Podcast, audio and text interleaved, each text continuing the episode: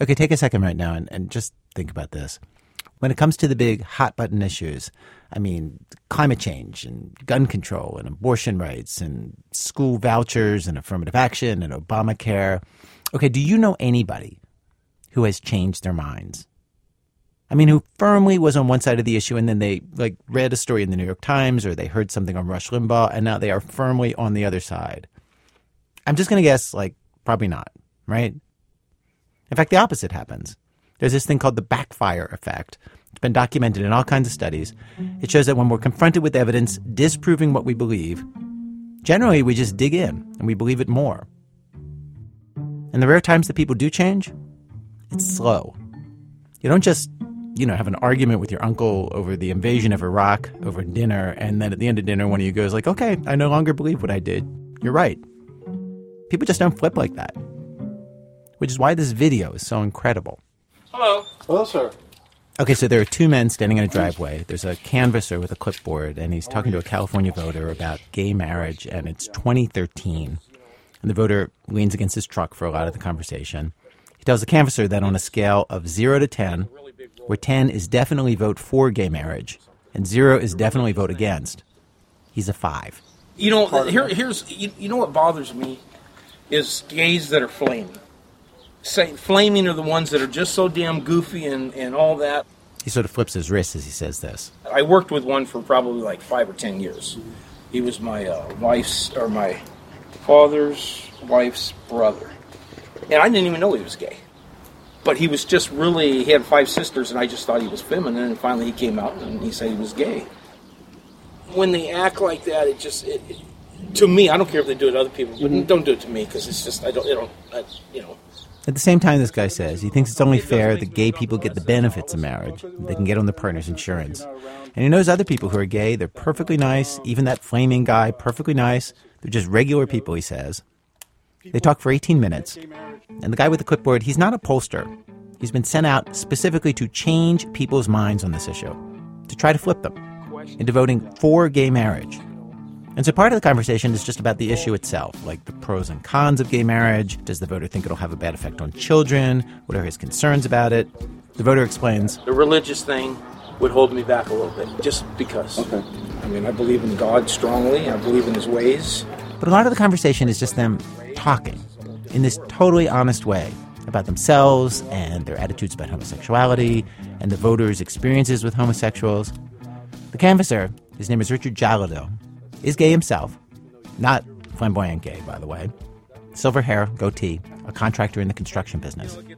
And here's just how real and free floating this conversation is. At, at, one point, the voter feels comfortable enough to ask him At, at what point did you um, realize you were gay? Um, I mean, how does a child realize they're gay? I, you know, that's a hard. I, I can remember. I can think back to third grade, and I had a crush on a boy in the class. Okay. And it wasn't sexual. I didn't know what that was. Right. right. But I can still remember kind of what he looks like. I, am pretty sure I remember his name still, and I remember being heartbroken when he left early in the you know the yeah. first part of the semester there. Yeah. And um, you know, some people think that being gay is a choice. I, I was talking with a voter, and he was telling me he thought it was a choice, and I said my choice was to accept being gay. Yeah. And because um, I tried to be straight and that just wasn't working. Well, yeah, if it doesn't, it doesn't work. you know, it doesn't work. and then at that point, the canvasser Richard very skillfully brings them back to the topic at hand. so, so you have your vote has a lot of influence on how my life goes. Oh, I'm, I'm with somebody now that I'm hoping either get engaged or go you know, have a full out marriage. Yeah. so your vote would be very important to it would affect my life. Your life and a lot of other people too. That's correct. That's correct. So that's uh, a lot to think about too, because you know, after meeting you, you're you're a hell of a nice guy. you know, no, you know. You know then Richard asked the voter for a second time. Okay, on a scale of zero to ten, what's the chance that he would vote for gay marriage? The guy's answer the first time was five. Now it's eight. Barely 14 minutes have passed. Well, you make a really good presentation. Well, thank you, sir. I'm, I'm, I'm, I have not done this. Now, even more amazing than the fact that this actually worked is that it lasted. Richard was part of an army of hundreds of volunteers around Los Angeles who were sent out to change people's minds. And a study by researchers at UCLA and Columbia University found that a year later, not only did these voters stay convinced, they also convinced others in their own households to switch. Apparently, neither of those things ever happens.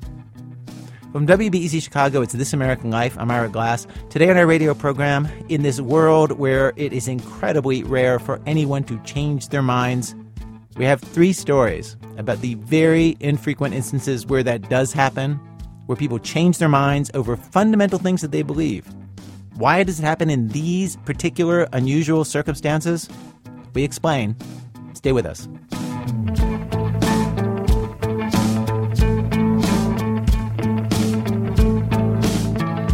And let's just keep going with this story. The story is Act One, which we're calling Do Ask, Do Tell. Where that video you just heard uh, came from was a very unusual campaign to change voters' minds in California. And the campaign came about because of desperation. It was created in the wake of the 2008 election. And you may remember one of the things on the ballot in that election was California's Proposition 8, Prop 8. At the time, gay marriage was officially legal in California, had been legal for half a year. Then opponents of gay marriage gathered signatures, put the issue on the ballot. Not the gay organizers were worried, in fact, anything but. Polls had them solidly ahead. You know, hey, liberal, progressive California, this is a no brainer. Um, and we lost. Steve DeLine is a field organizer with the Leadership Lab at the Los Angeles LGBT Center, which is a very large, multi million dollar nonprofit, the biggest LGBT organization in the world. We lost by a decent margin. And it was devastating because everyone in California and beyond expected us to win that election. People were shocked and uh, angry and despairing. That's Dave Fleischer. He's a political operative that the Los Angeles LGBT Center flew in to figure out what in the world they were going to do after this defeat. It was his idea to go out and do something that apparently is just never done.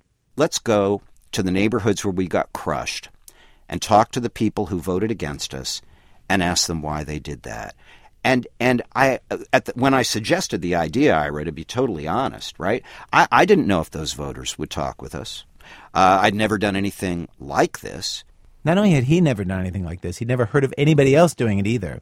And he'd been in politics for over 40 years a campaign manager for candidates in New York City, organizing minority voters in Ohio, organizing for the National Gay and Lesbian Task Force. I, have been doing political work my whole adult life. I've been doing organizing since I was a boy. And conventional wisdom and uh, among political practitioners is uh, you don't talk to the people who are against you. Okay, note what he's saying here. It's not just that you don't try to swing them over to your side, you don't talk to them at all. You uh, spend your time and energy talking first to people who completely agree with you to make sure they vote, and then you go to this tiny, tiny, tiny, and I mean tiny, uh, universe of people who you've detected as quote unquote undecided, which itself is a very misleading term. And and that's it. Until he said this to me, it had never occurred to me that all the billions of dollars spent on politics in this country is mostly making messages that say, you already love this, or you already fear that. So here's how you should vote. There's not much effort to change anybody's underlying political beliefs, to get your opponents to agree with you.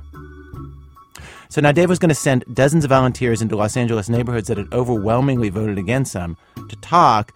And because nobody ever does this, field organizer Steve DeLine says the first question was First, I mean, I'll be honest. At first, it was just seeing if we could even have a conversation with someone who didn't agree with us, um, if they would even talk to us. That was literally like the first part of the experiment. The organizers had assumed that these voters were against gay marriage because they didn't know any gay people. And the first surprise was most of them did. But they never sat down and had a real conversation about homosexuality in their lives. And figuring out what to say to these voters to change their minds about gay marriage, it took them a really long time to figure that out. It was not obvious at all how to do it, and they tried lots of stuff that just fizzled. And the missteps are actually kind of interesting because they point to what does not work and what does work to get any of us to change our minds.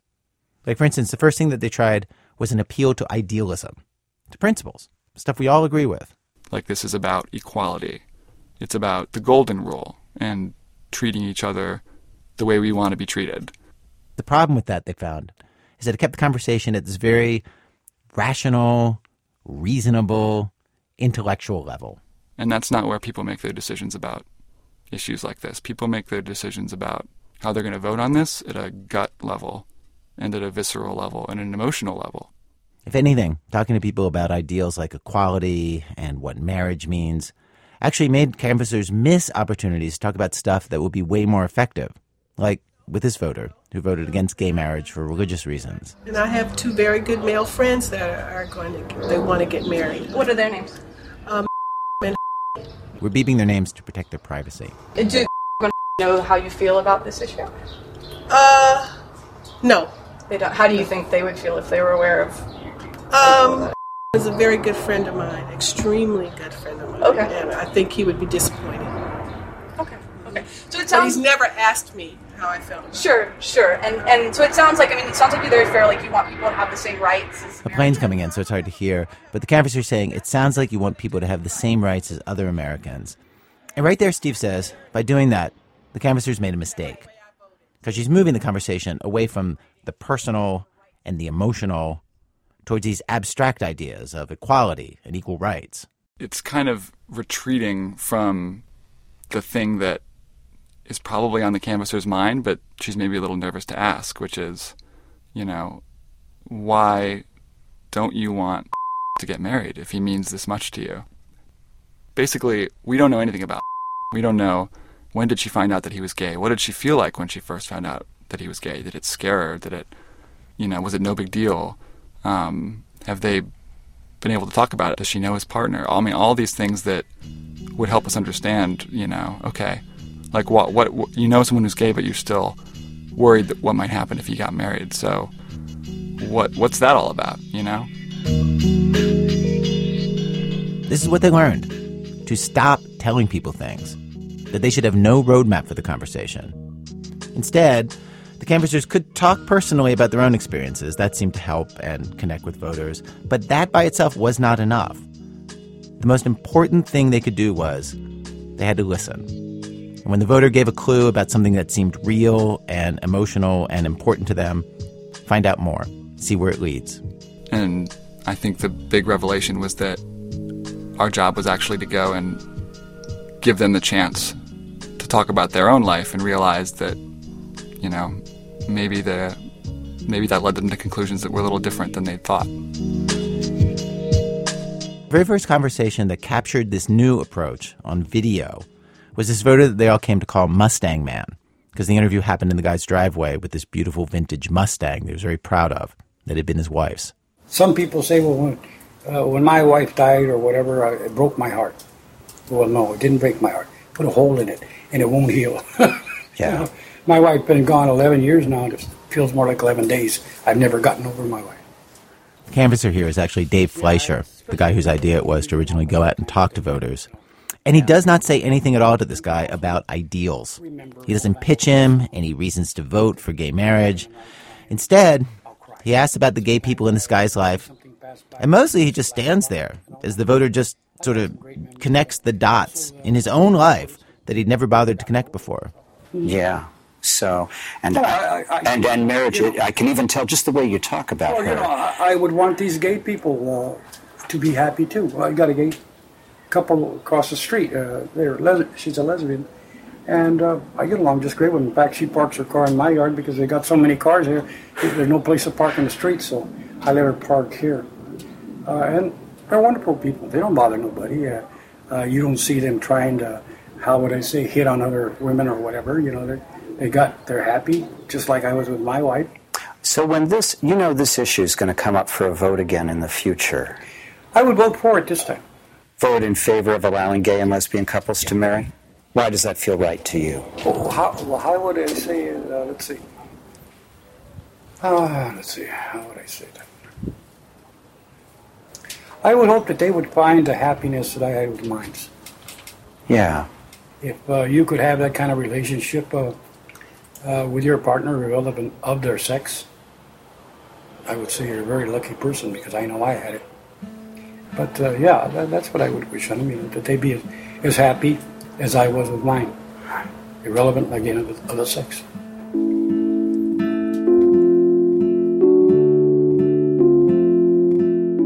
It did occur to the organizers that as sincere as these conversations seemed, maybe the voters were just being polite at the end. And when they said they would vote for gay marriage, they were just saying what they thought the canvassers wanted to hear, hadn't really changed their minds. Which is why they invited in two political scientists, one from UCLA named Michael LaCour, another from Columbia University named Donald Green, who designed a case control study that eventually was published in the journal Science. Green told me that he expected the results would show uh, short-term effects. I thought that those effects would subside in, in a few days' time. He thought that because pretty much that's what always happens. It's rare for people to change their opinions, and it's temporary. Uh, because very often in public opinion research, uh, what you tend to see in the wake of political events is a short-term bump uh, followed by a kind of reequilibration to a pre-existing baseline. In other words, people go back to believing what they used to. And the big surprise was six months, nine months, a year after the canvassers visited, the voters stayed changed. The researchers were so skeptical that this could be real that they did the entire study a second time. At huge cost, by the way, hundreds of thousands of dollars. And again, same result. Professor Green says he and his colleagues have read 900 papers and they haven't seen anything like this result. Anyone who's changed people's views and it lasted like this. But there's an important detail in their findings. The voters who talked to straight canvassers, they changed their opinions, but it lasted just for a couple weeks. Then they went back to their original opinions. It was only the voters who talked to gay canvassers whose opinions changed and stayed changed a year later. And for those voters, the numbers are impressive. Before talking to the canvassers, 47% of these voters supported gay marriage.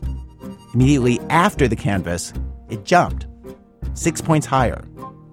And then a year later, it was even higher than that. It was 62%, total growth of 15%, which Steve DeLine points out is more than enough added support to go from losing an election to, to winning one.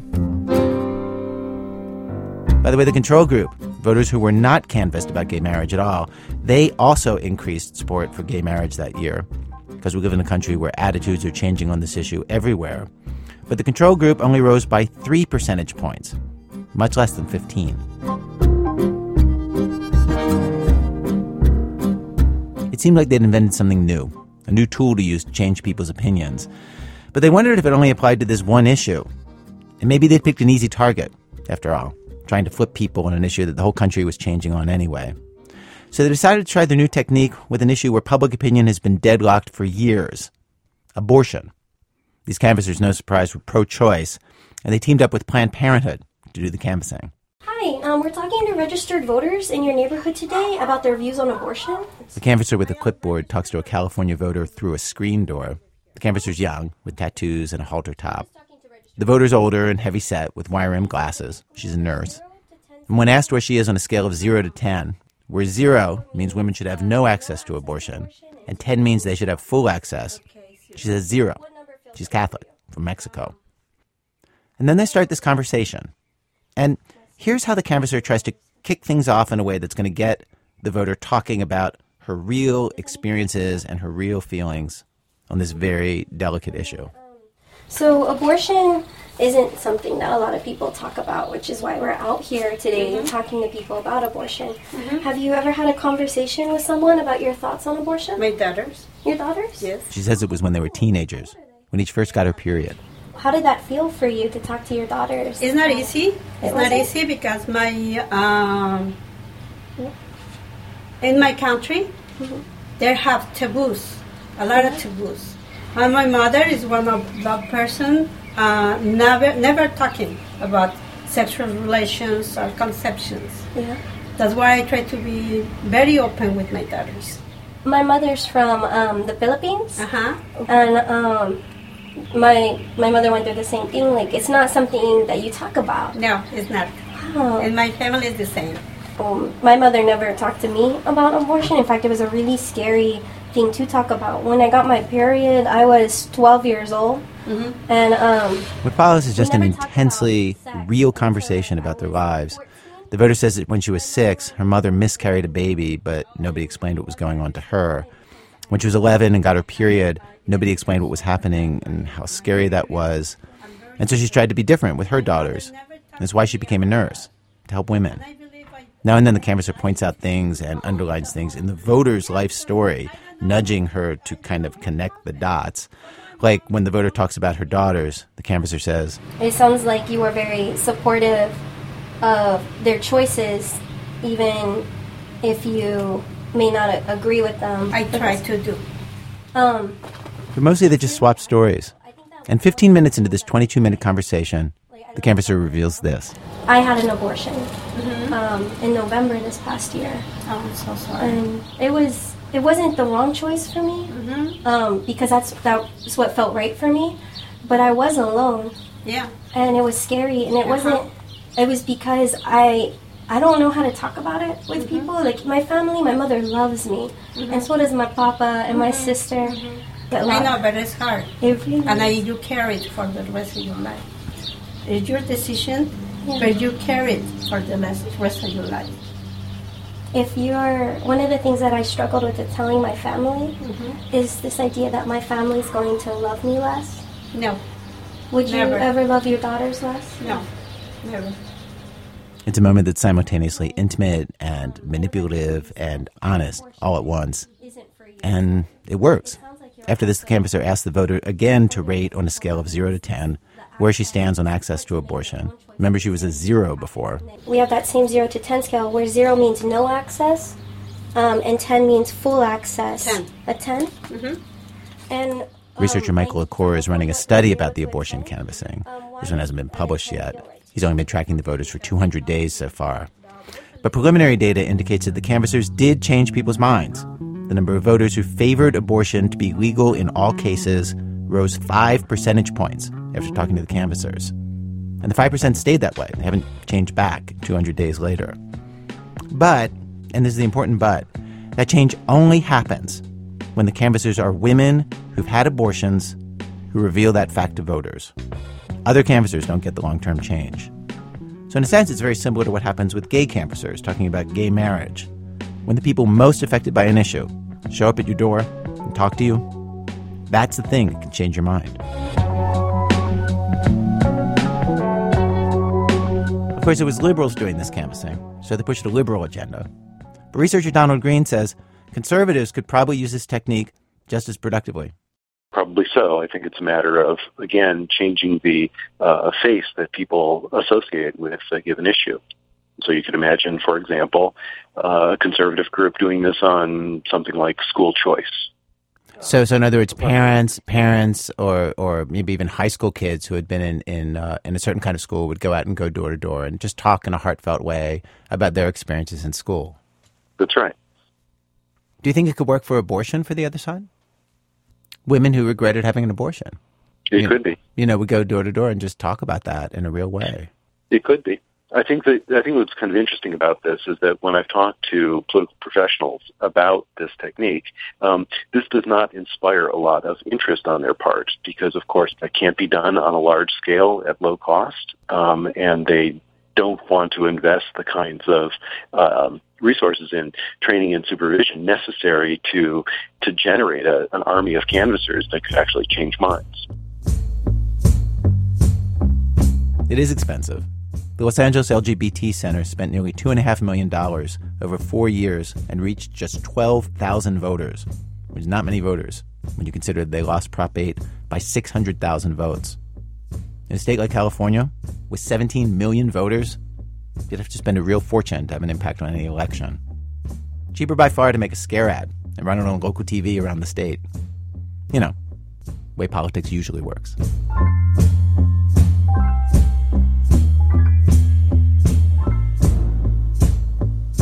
Coming up, getting criminals to change by giving them exactly what they want, or one of the things they want anyway. That's in a minute from Chicago Public Radio when our program continues. This is American Life from Ira Glass. Today on our program, the incredible rarity of anyone changing their minds. We have stories today about why it happens in the rare instances that it does happen. We have arrived at Act Two of our program. Act Two, crime pays. So Richmond, California is right across the bay from San Francisco, and it has been a pretty violent place. Quick illustration of that. The city's police chief, Chris Magnus, at a press conference, he uh, holds up a cell phone to play a recording made at 11 at night there. He starts to put the cell phone down and realizes it's not over. Back in 2006, Richmond was named the ninth most dangerous city in the country, with 42 murders for a population of about 100,000. Then they brought in a new police chief and started doing all kinds of things differently. And it worked. Homicides are now a third of what they were. Crimes dropped in a way that is dramatic and impressive. And police say that one of the things that helped is a program called the Office of Neighborhood Safety, or ONS, bland name for what is actually a very unusual program, with one particular tactic that you do not hear about people trying very often. Joe Richmond explains. The big aha moment for the head of ONS, DeVone Boggan, came when he was in a meeting with police officers. They told him a number. The Richmond police believe that 70% of the shootings in the city involve just 17 guys. 17 people. And I tell you, I, I almost flipped out of my chair because I was like, 17 people? That's nothing. Boggan realized that if they could reach just those 17 guys and get them to change, they could really make a dent in the problem. He asked the police for a list of those 17 names. He did his own research and added more names. To get on that list, Boggan said, you basically had to have shot someone. Next, he put together a team of street outreach workers. All of them were from Richmond, most had served time in prison themselves, and he sent them out to get to know the guys on the list and deliver this message Come to a meeting, and we will provide you with a lifestyle alternative that could change your life for the good. Boggan had no idea if any of them would come. The meeting was scheduled three months later. By that time, a couple of the guys on the list were dead. One was in jail, four others weren't interested. But the rest of the guys agreed 21 guys. Boggan has a sense of theater, and rather than hold the meeting in one of the neighborhood community centers, he had the men come to City Hall. The meeting took place in a fancy conference room with views of San Francisco across the bay. It's a square table, great wood, a good room. Uh, they come in and they have name placards, their full names, not the street names, information packets, things to sign. We wanted them to walk into the room and go, "What? What the heck is this?" But it was what Boggan did at the end of that meeting that really got everyone's attention, both inside and outside of that room. So I go into my my pocket and I pull out envelopes and I handed each of the young men envelopes and I told them to open the envelope and they did and they each had a thousand dollar check and they didn't believe that it was real. $21,000 in $1,000 checks were given out that day. The message was that changing their lives should be treated like a job, but the money was also a type of marketing strategy because Boggan wanted the news to spread through the neighborhoods of Richmond. And it did.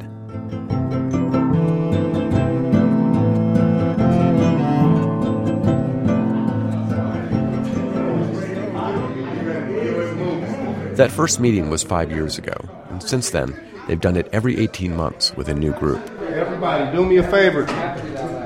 If you have not signed the sign in, sign the sign in after you signed your paperwork. Date your paperwork. All of the guys in the meeting are African American. They're spread out evenly around the conference table, behind nameplates with Mr. in front of their names. But these guys look really young. Some of them are just 15 or 16. They definitely don't look like a city's worst criminals. It's different from the meeting five years ago because they've had so much success with the older guys.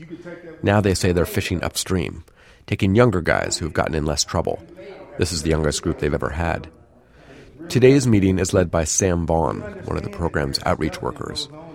Everyone who shows up knows what's coming, that they're going to get paid. Sam Vaughn tells them straight up. The problem is, folk don't believe, they don't feel like you deserve it. Folk don't feel like that's, that's a waste of money. You might as well save that money for the jail cell. We don't believe that that's the case. We're doing this because this community and this city cannot be safe without partnering with you. And you deserve it.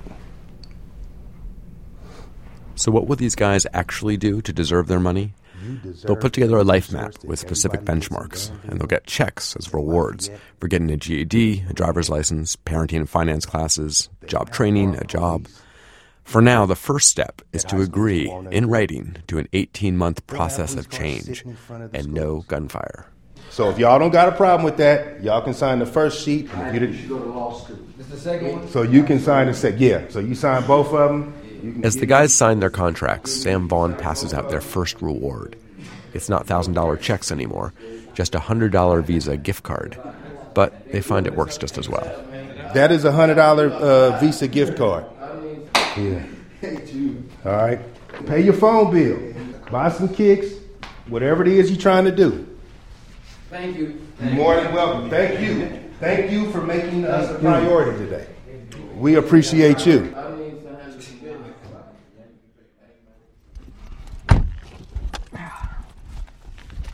A few days later, Sam Vaughn is driving around the neighborhoods of Richmond, which is how he spends most of his workday. Across the railroad tracks into North Richmond, and we'll ride around. We'll see folks we know. We'll hop out and we'll talk with them. Um, sometimes we're looking for folks. I'm sorry, hold on. Bruh, I'm all right. Sam Vaughn is an agent of change in the city of Richmond. That's his actual job title, Neighborhood Change Agent. All right. This is what changing someone's life often looks like tiny fixes, being there to remove obstacles, however small, to keep the person on track. You just go up there and let them know you're trying to you're trying to start a payment plan on a on a citation that you got. You got to give them ten percent down, and then you can pay monthly. So if you ain't got the whole four hundred, Sam's on the phone with a guy named Cardell who just joined the program. Cardell was stopped in Sacramento a while back and given a ticket for driving without a license. He never paid the fine, and today is his court date. Sam convinced Cardell to deal with it. So Cardell drove, without a license, to the courthouse in Sacramento to start paying his ticket for driving without a license. Yep, you make the minimum payment. All right, bro. All right. I'm sorry. That happens a lot because most young people out here, they never get their license because they've gotten tickets before they've gotten their license. And then they never pay their, their tickets because the cost of those tickets are insane, especially after you, you failed to go to court. So now that the seatbelt ticket that was $92, now you owe 2200 a year later because you haven't done anything and you don't live at the address that they sent the ticket to. It's just, it's chaos. And now I'm ready to go to work, but I don't have a license. I've gotten to a place in my life where I want to do right, but there's so much holding me back, you kind of give up. So you're just stuck in this life trying to find any kind of way to make a buck. And it definitely, like, it deflates them. It gets them to a place where, why am I trying? And I'm sorry, this young man is at the desk calling me. Hey, bro. Cardell calls back. Hold on, hold on one second. He doesn't have his state ID number. I'm so glad I brought this bag. But Sam does. Sam pulls the car over at a 7 Eleven, digs out a manila folder, and reads oh. the number into the phone. Hello? It's F as in Frank. Driving around with Sam, it feels as close to being with a change expert as I can imagine. All right, yeah, right there. He's thought a lot about how people change. So I kept peppering him with questions with the word change in them. 24 questions. I listened back later and counted. I was looking for some theory about what it takes for people to transform themselves. And he tried to play along. So yes, I don't. I know you're trying to get that little plug and that little one-liner. I just don't know how you're gonna make it work. I just don't. but changing your mind is the easiest part in the world. Like saying this is something that I want to do. Like I believe that I can do this. I believe I can be a different man. I believe I can be successful. I believe I can be a good father. I believe I can stop using drugs. I believe I can get a job. And, and believing all these things is fantastic. But if I don't have the tools and the mechanisms to do something different, I revert back to my old ways. Like if I want to be a vegetarian, but then there ain't no vegetarian food, like I, I'm just eating apples. Like that's the only thing they got. Like I'm back on meat in a week for sure. That's just what it is. Giving people these tools takes time. Sam and the other change agents check in with the guys in the program pretty much every day. What's up with you, black man? You all right? Sam is here to meet with a guy who signed up four days ago. You ain't got no belt? It's in the house. Why ain't on your waist? This is DeAndre. First of all, I don't really like you. No, I'm joking, He's 20 years old, although he looks 16. They're standing next to Sam's car, parked in DeAndre's mother's driveway. Uh, real talk, I'm glad you decided to do this. I mean, for me, what it's showing is that you trying to do something different with your life, and you, I possibly think that's that baby coming. Mm-hmm. So I'd, yeah, I'd ask you, won't, won't you tell me how that happened, though, bro? Like, and not the specifics because I know how it happens, but how did you let that happen? Like, how will you how will you get to a place to where you feel like you're ready to, to be responsible for another life when you can't even figure out your own right now? I think this probably what it took for me to see realize, you feel me, like what I gotta do to make better myself so then I can make a better situation for my child. I mean, congratulations, but damn at the same time. All through this conversation, Sam doesn't miss a chance to nudge, to clarify, to keep things realistic. When when she do? June third. I mean, you got four months. What you trying to accomplish in four months before your baby get here? Mm, a lot. I need a job. Um, All right, but let's be let's be realistic. I want you to say that list, but then we're gonna have to be realistic about it too. Realistic right? about it. So four months. What you trying to accomplish? I'm trying to accomplish my GD, a job, and and be wealthy. Who? Wealthy. You trying to be wealthy in four months? Like emotionally wealthy or like financially wealthy? Financially, emotionally, and what's your definition of wealthy? Like, what amount of money is that? Uh, a couple thousand. A couple thousand? Oh, you can have that saved for sure. Yeah, but couple thousand. I mean, you think four months, you're just gonna have a hundred stacks in the bank? Like that's just unrealistic. I'm glad you said GED before job because that's being realistic. License. Everything. All right. Well, then that's what we own there. All right. See you later. For sure, dog. Back in the car, Sam gives a recap. I believe he can do it. I do. I believe he has everything it takes to do it. But then he also has to get lucky. Like let's let's not let's not live in a fairy tale land. Like he's he's about to have a child in four months. So what happens when that baby needs diapers and food? He's going to provide for his child the best he knows how, and that could possibly lead him to jail or prison. And so he's going to have to get lucky. He's going to have to be able to do some things that he probably shouldn't do and get away with them until he gets to a place to where he ain't got to do them no more. That's just being realistic. That's just that's the reality of it. This surprised me, the pragmatism of it. They don't expect the guys to change all at once. They know it's going to take a while before they stop committing crimes, and they don't give up on them when they screw up. I met a graduate of the program named Devondre Woodard. He's 25 now, has a great paying job. He's a big success in the program, and he told me this story. Four years ago, he was doing well enough in the fellowship that he was given a special reward. ONS has found that even more attractive than the financial stipend is the chance to travel. They've been to Mexico, South Africa. And in 2011, Devondre was invited to represent the program in Washington, D.C. at President Obama's State of the Union address. I just, you know, remember Obama speaking. We are part of the American family. And I just remember as as he spoke, he always paused. He he never um you know like professional with it. There was Devondre in the audience in a suit and tie on national television, a representative for the ONS program. The thing was, at this point, Devondre was still selling drugs. He had made changes, for sure, and Devondre says they were important changes. It wasn't the same drugs like cocaine, riding around with guns, looking for people. No, my life was totally changed. I'm not doing that no more. What I'm doing is marijuana. A bag here, ape here, get pulled over with that. They're not going to take you to jail for that. They're looking for guns and cocaine. all the police is looking for. Before he'd make the jump and stop selling drugs completely, Devondre first wanted a job, a well paying one. The guys in the program can make as much as 300 to $1,000 a month, depending on how well they're meeting their goals. Real money, but not enough to replace what some of them can make selling drugs. Devondre figured out a job he wanted, doing maintenance in an oil refinery like the Chevron plant nearby. He did a six month training course, only to find out afterwards that he would need a special credential from Homeland Security for this sort of work. And Devondre didn't qualify because he was a felon. So, with help from ONS, he appealed. He got letters of recommendation, he wrote an essay about his past and how he had changed, and he waited for a decision. About two years. It took you two years? It took me two years. To get those credentials? it was a waiting game. It was about being patient. And you like the idea of that job more than selling drugs? Yeah, because it's a job. It's a job, a W two form.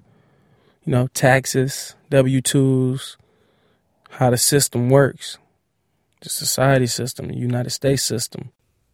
Devondre got his credentials and learned he would start his new job in a month.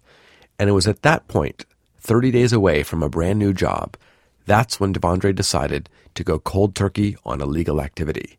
No more drug dealing. He said it was like giving himself a test, and he passed. I, I, I let it go.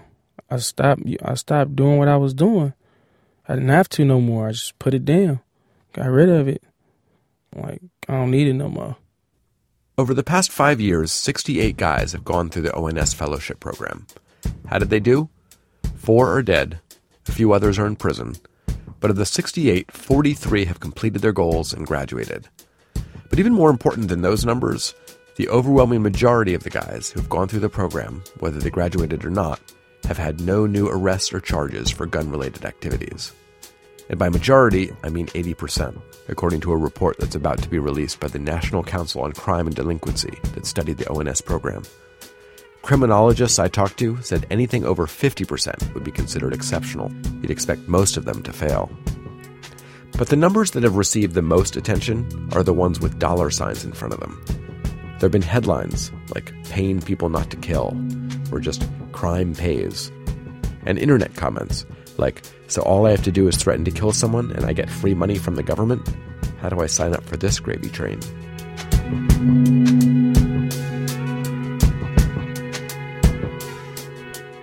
In Richmond, there are plenty of straight A students or valedictorians from poor families who aren't selling drugs, aren't committing crimes, aren't picking up guns, and they're not getting a stipend from the city for reaching their goals. And Sam Vaughn, who's been with the program working with these guys for years, he understands the criticism.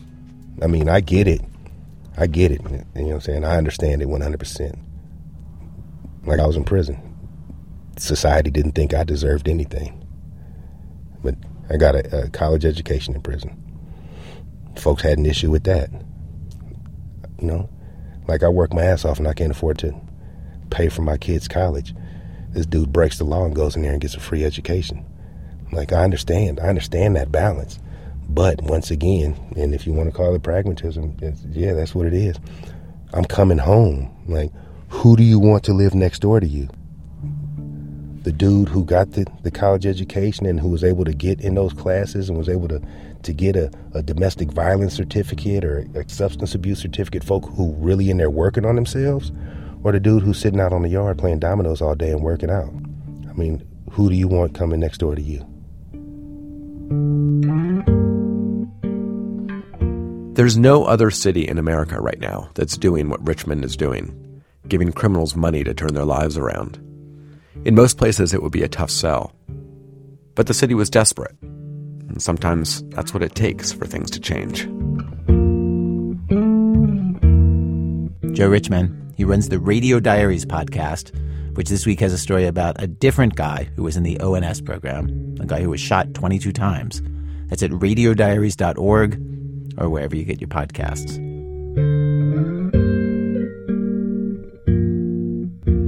Act 3 glacial change. Well, so far today in our show, we've had uh, political opinion, we've had criminal behavior, and now we move to a third thing that can be notoriously difficult to change, and that is the mood of an unhappy teenager. Miki Meek explains. When Zelina Su'e was 15, this is what her life was like. Her family lived in a beach house on an island in the South Pacific, and there were these bright green trees growing in her yard. They're called breadfruit trees. It was pretty dreamy. It was literally my house and then the road and then the ocean. Like that was it. Really? And yeah, like imagine the most beautiful mountains there and the sun sinking between those mountains. Like that was my view every single day. Just super easy to recognize paradise. This was American Samoa, a U.S. territory in Polynesia. Zelina had a tight knit group of friends who all went to the same big public high school, known for its champion football team, the Tafuna Warriors. They went to games and hung out in the bleachers and talked endlessly about their lives. She was also surrounded by tons of family aunts, uncles, and cousins. And on top of that was her church. She loved singing with them. But then one day, about two years ago, this all changed. My dad's just like, I think God's calling us to go to Alaska. I'm like, where? I was like, what? That's not in my vocabulary. What? And he's like, Whittier. He just said, Whittier, Alaska. What had happened was their pastor had sent out an email looking for someone to lead a new branch of their Baptist church. In yes, Alaska. I saw igloos and and I thought penguins were everywhere. I thought polar bears were like walking down the street.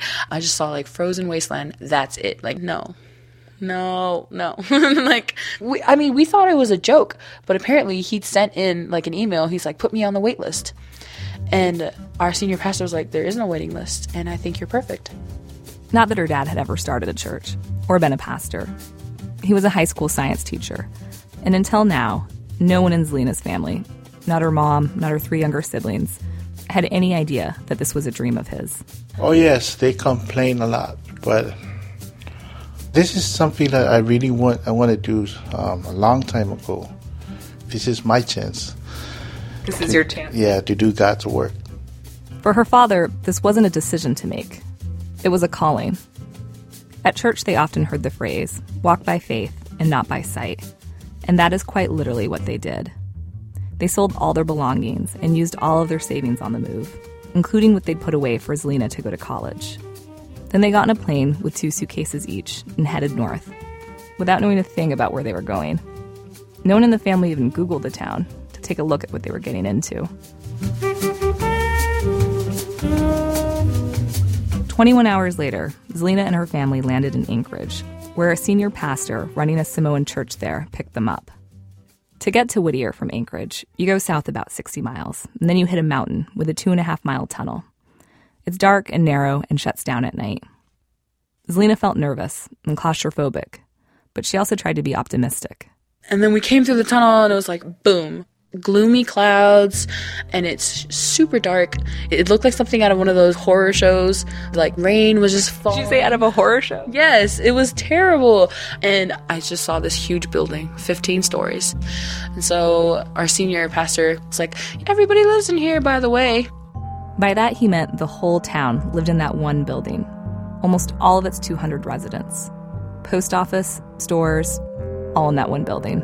And I was like freaking out on the inside, thinking, this is where I'm supposed to be. And I cried.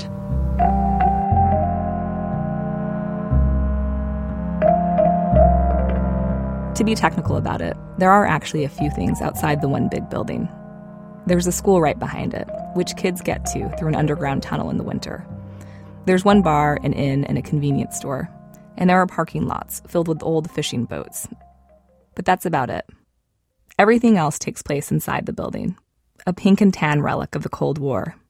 It used to house soldiers. The U.S. Army actually picked Whittier as a port in the 1940s because the weather sucked so badly. There's so much cloud cover there that it was good for hiding ships and ammunition from enemy planes. But when the military pulled out, civilians started moving in, and soon the building was filled with retirees. It's the post office. Zelina gave me a tour down a dimly lit hallway with linoleum floors and brick walls painted off white.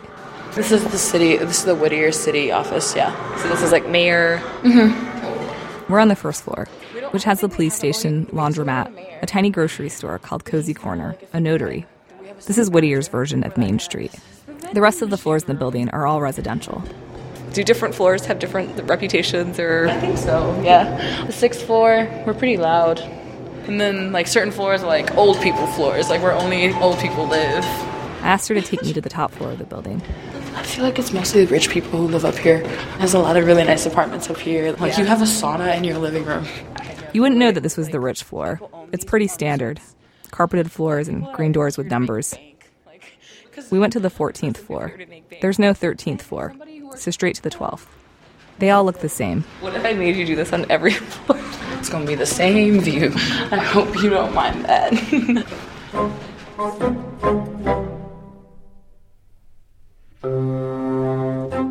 During her first few months in Alaska, Zelina tried to pretend that she wasn't really there. She only listened to Samoan music and ate Samoan food. Sometimes she even wore her old school uniform, a maroon sarong. She started shutting herself in her room and made a point of calling Samoa at least three times a day. I would not go to bed without Skyping somebody, like back home. It was pretty bad, but it's true. And so I'd, I'd go to sleep thinking I'm in Samoa. Then I'd like wake up and be like, I have to go through another day of this. this is. And this is like, it's, it's like being dropped on like Mars and you're like looking for water. It's like, what, how can I survive here? All six people in Zelina's family were crammed into a tiny apartment in Whittier. She shared a bed with her nine year old sister Mona, and she could hear her neighbors' conversations through the walls. There were a handful of families in the building, from places like the Philippines and Guam, but their kids were much younger than Zelina. There was one other girl her age, too, but when Zelina tried introducing herself, the girl blew her off. So Zelina did what a lot of teenagers might do she shut down.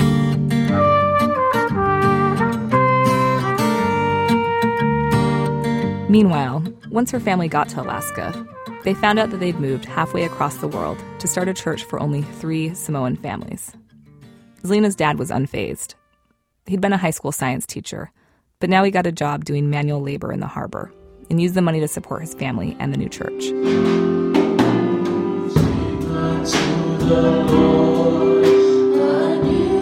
The church is in a windowless room in the basement of the building.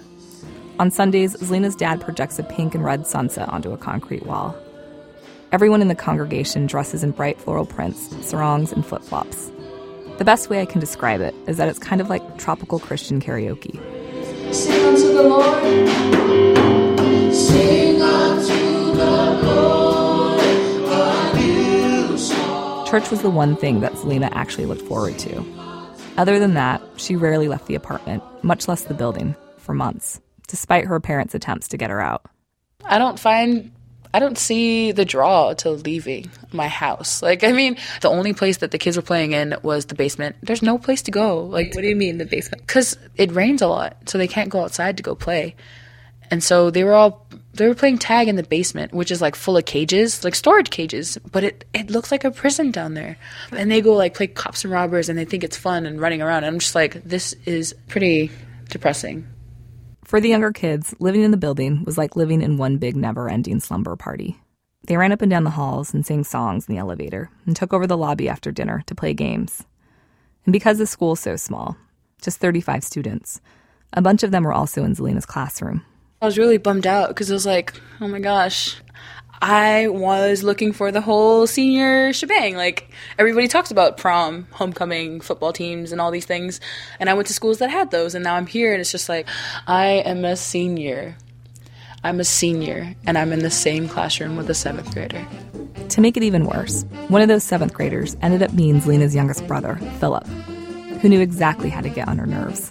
I would uh, tap on the desk, and she would get mad. I would uh, sing out loud, and she would get mad. so, what would she say to you?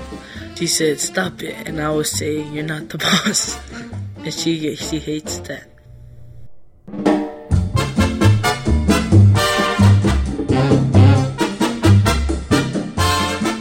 Until very recently, this was Lena's life in Whittier.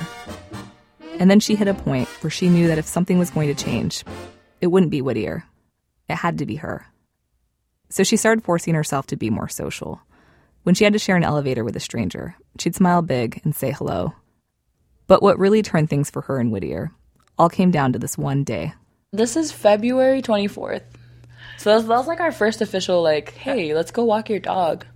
The girl who'd blown her off when she first moved in, her name is Sophia, actually invited Zelina out. They walked down to the ocean with Sophia's dog. Zelina showed me a picture from that day. So it was funny because it was like, let's take a silly picture or something like that. We need a senior picture. And so she like jumped onto the rock next to me and she like hooked her left arm over my shoulder. And I was like, aw. And in the middle of me like exclaiming, aw, like somebody took the picture. And so my mouth is open and we're both smiling.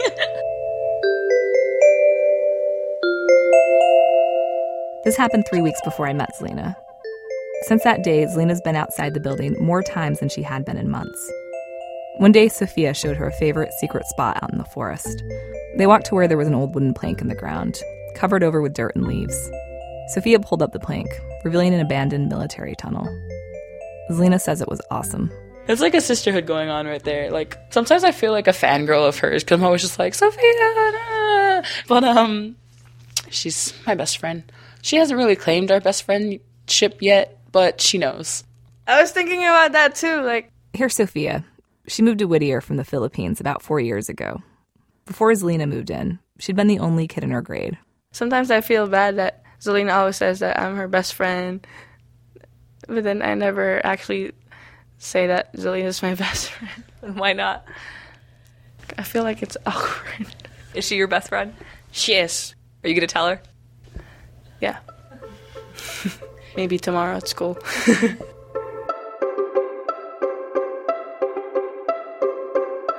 After finding this one friend, the one great friend, Zelina stopped seeing Whittier as this gloomy place she couldn't escape from, and now described it as. Now I would say enclosed serenity. Zelina can now list off dozens of things that are great about Whittier, and a lot of them are the exact things she used to hate about the place.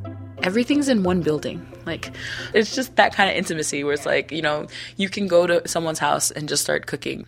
And the mountains, they're they're very flawlessly cut, I'd say. Like they're like diamonds and they before you would have looked at them as well, before I would have looked at them as like, ew. Like because the mountains back home have trees on everything. like it's green. But I mean, like Alaska is beautiful. It's it's rugged, like raw beauty here. Was it was kind of like I tripped and then boom, fell in love with Whittier. and like I don't even know how to explain it. So I mean, okay, so how would you have rated Whittier when you first got here? Out of niceness, I would have given it a 4 out of 10. And what would you give it now? Probably an 11. or maybe a 10 on the bad days. like it blows my mind how much you've changed since you first got here about what cuz I just sort of feel like it can take a, people a long time to get to that spot or they never get to that spot of liking something or deciding to like something. Yeah. Um I feel like I've changed so much. I mean, I'm pretty proud of myself for accepting for getting over it, you know, for getting over the change. I hope that my college is something like Whittier because I would get around so well. There's a thing adults tell kids all the time, especially teenagers. You make your own happiness. It's all about your outlook on things. It's such an irritating cliche. But sometimes it's true. Miki Meek is one of the producers of our program.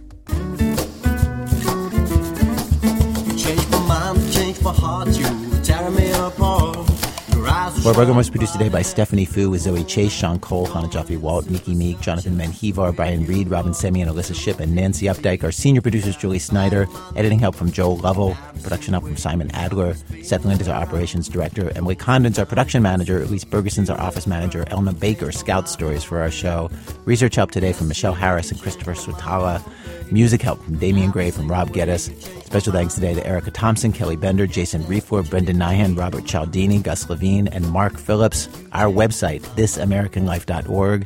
This American Life is delivered to public radio stations by PRX, the Public Radio Exchange. Thanks as always to our program's co-founder, Mr. Torey Malatia. You know, he's doing uh, yoga for a while to relax, but it was not working. I'm not doing that no more. What I'm doing is marijuana. I'm Ira Glass. Back next week with more stories of This American Life.